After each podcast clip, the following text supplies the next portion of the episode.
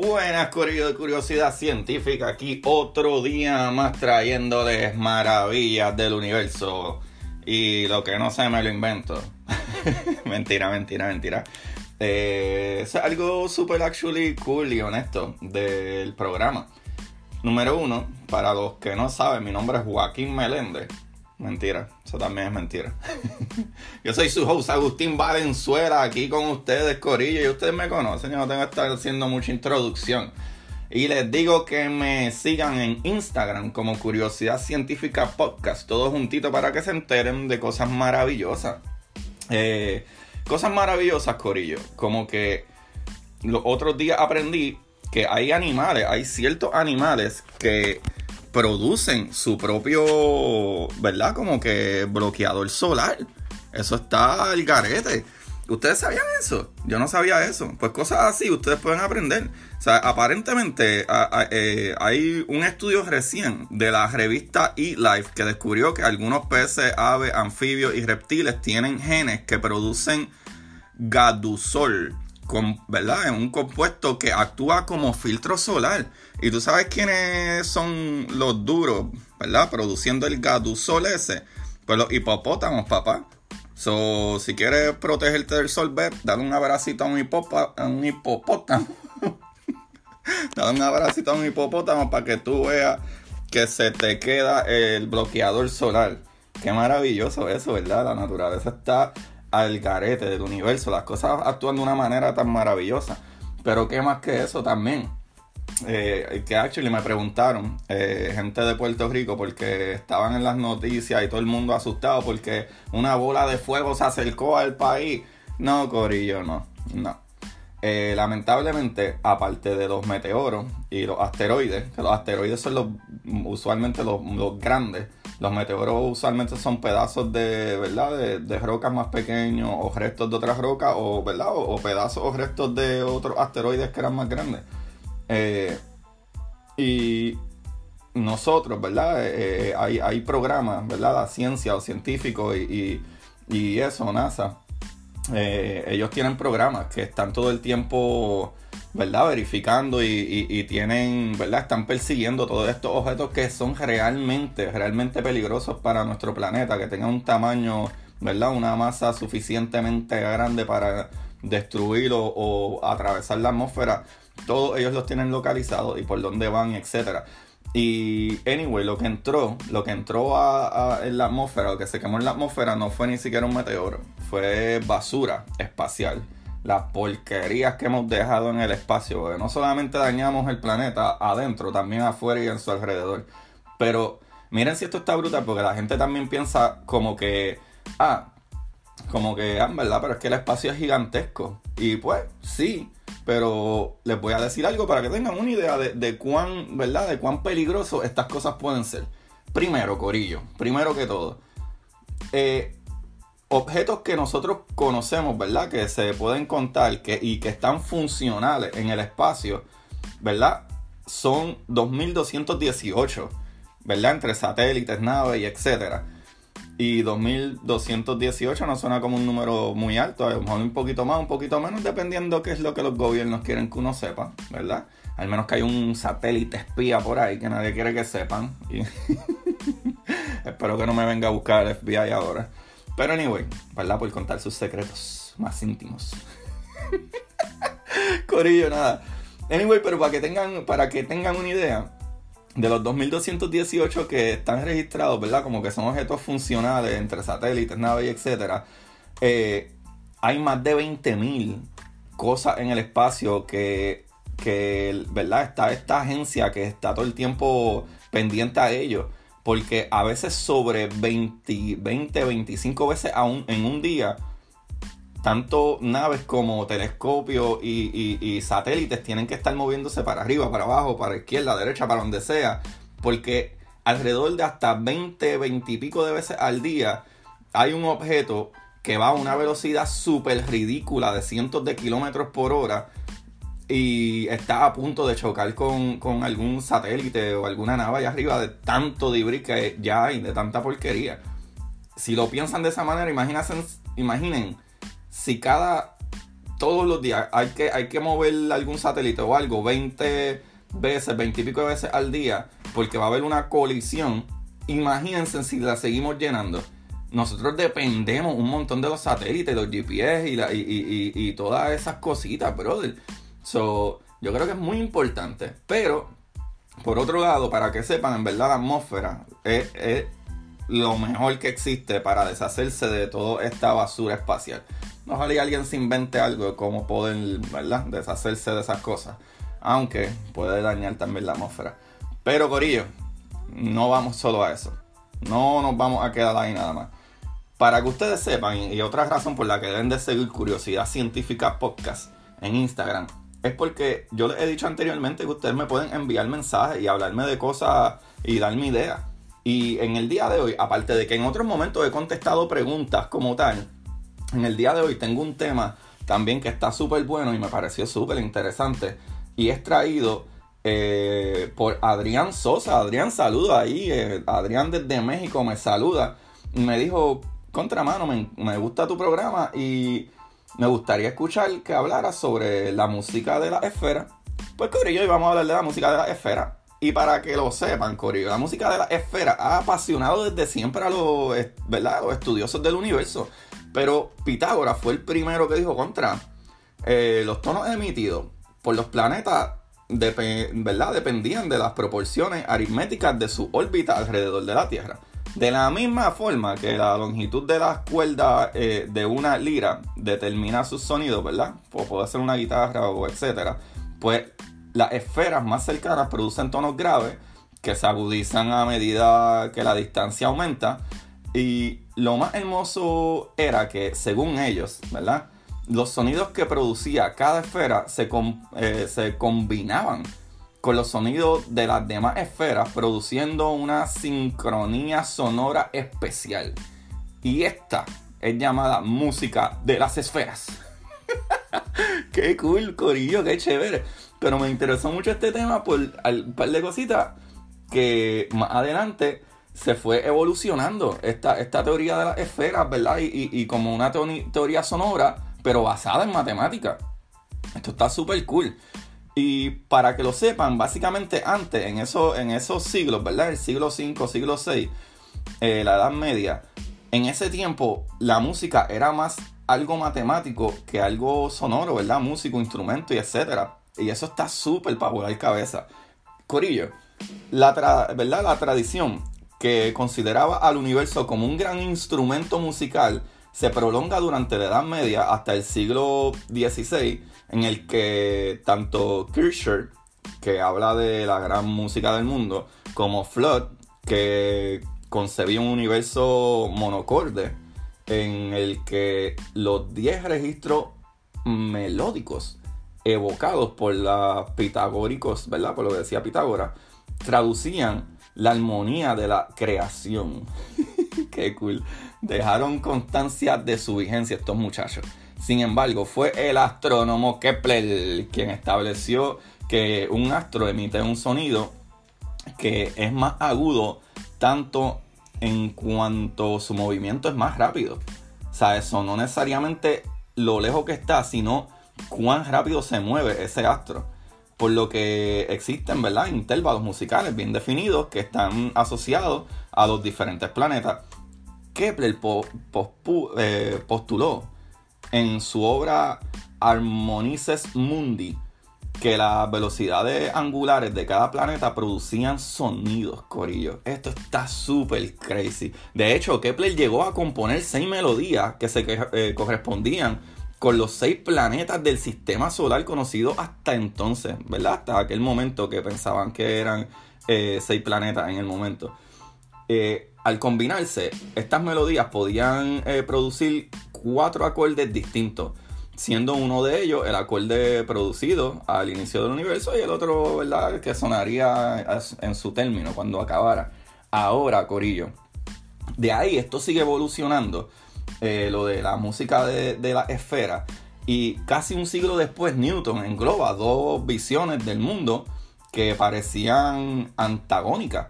El mundo meca, ¿verdad? Eh, mecanista o, de, o mecánico, y ¿verdad? como un gran reloj, y el orden superior que rige al universo. Su visión eh, mecanicista que permitió la predicción de apariciones de cometas e incluso el descubrimiento de Neptuno mediante operaciones de cálculo reforzó la idea de que el universo, ¿verdad? Se manifiesta como una gran armonía, Corillo. Qué chévere está esto. Eso está tan súper interesante. Esto me, me voló la cabeza. O yo no había escuchado de esto. Esto está súper brutal. Contra, gracias, Adrián. Ahora, eh, el nuevo lenguaje de la física y la astrofísica habla de espectros, ¿verdad? Frecuencias, resonancias, vibraciones y de análisis armónico, ¿verdad? Según el cual una señal variable en el tiempo puede describirse mediante una composición de funciones trigonométricas. Eso está volando cabeza y esto no se queda aquí. Algo más brutal todavía, ¿verdad? Es, por lo general, esta armonía universal es descrita más de forma matemática y geométrica que musical. A finales del siglo XIX, eh, los físicos descubren que los rayos de emisión que se producen en una desexcitación del átomo se expresan mediante una forma única compuesta de números enteros similares a los intervalos musicales. Eso está brutal, la, ¿verdad? la similitud de una con otra cosa en la actualidad, ¿verdad? Eh, la armonía espectral se explica a través de la mecánica cuántica. Y ahí es que viene algo súper brutal que yo me enteré con esto, ¿verdad? Con esta información. Y es que ah, de, donde empezó con Pitágoras hasta ahora, que sigue evolucionándose y se sigue viendo de una manera armónica o musical, que realmente se procesan en, ¿verdad? Fórmulas matemáticas. Pero lo brutal es que esto ¿verdad? Esta, esta armonía se explica a través de la mecánica cuántica, ya que los niveles de energía de los electrones de un átomo que son discontinuos se pueden expresar también mediante números enteros. Esta armonía oculta ha adoptado así un nuevo nombre, ¿verdad? Que es simetría, que el universo le encanta la simetría. Y le encanta tanto la simetría que incluso los quarks nunca pueden estar solos, siempre están en parejita. Pero anyway, ya que la física actúa, ¿verdad? Eh, o emplea la, simetría geométrica para describir, unificar y clasificar a las partículas elementales y sus interacciones, así como para explicar los diferentes modelos teóricos del universo. Y eso está brutal porque va saltando eh, a niveles más, desde lo más grande planeta hasta lo más pequeño, corillo, ¿verdad? Hasta las, hasta las partículas, partículas tan pequeñas como, como electrones o quarks. Eso está brutal. Ahora, por ejemplo, una de las ¿verdad? más recientes teorías físicas describe a las partículas elementales, como les dije, no como corpúsculos, que corpúsculos es básicamente como sensores, ¿verdad? Eh, sensores eléctricos o, sensores eh, neurológicos sino como vibraciones de música, ¿verdad? Eh, eh, minúsculas, como vibraciones minúsculas de cuerda, consideradas entidades geométricas de una dimensión. Corillo, sus vibraciones se fundan en simetría matemática particulares que representan una prolongación de la visión pitagórica del mundo y la recuperación en la más moderna versión del mundo de la antigua eh, creencia en la música de la esfera se evoluciona hasta esta versión, la versión simétrica o de cuerda. Esto está súper violento, esto me encanta. Ahora, para que sepan, en este contexto de búsqueda de la armonía, ¿verdad? Un satélite enviado al espacio en abril del 1998 por la NASA, Corillo, el Transition Region and Coronal Explorer, ¿verdad? Que sus siglas TRACE, ha encontrado las primeras evidencias de música originada en un cuerpo celeste. ¡Qué brutal!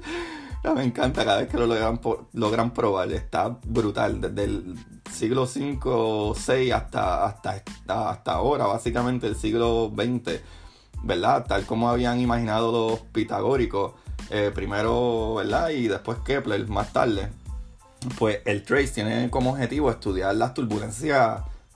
disculpen este, el TRACE, ¿verdad? Esta nave tiene como objetivo estudiar la turbulenta atmósfera superior del Sol, o la corona solar, solar como se le conoce, en la que se desencadenan tormentas y protuberancias. Y esto está brutal porque este, esta nave está equipada con un telescopio espacial dirigido hacia la llamada ¿verdad? región de transición que se encuentra entre la superficie relativamente fría del Sol, ¿verdad? O la más baja. Eh, y la atmósfera baja donde las temperaturas son más altas.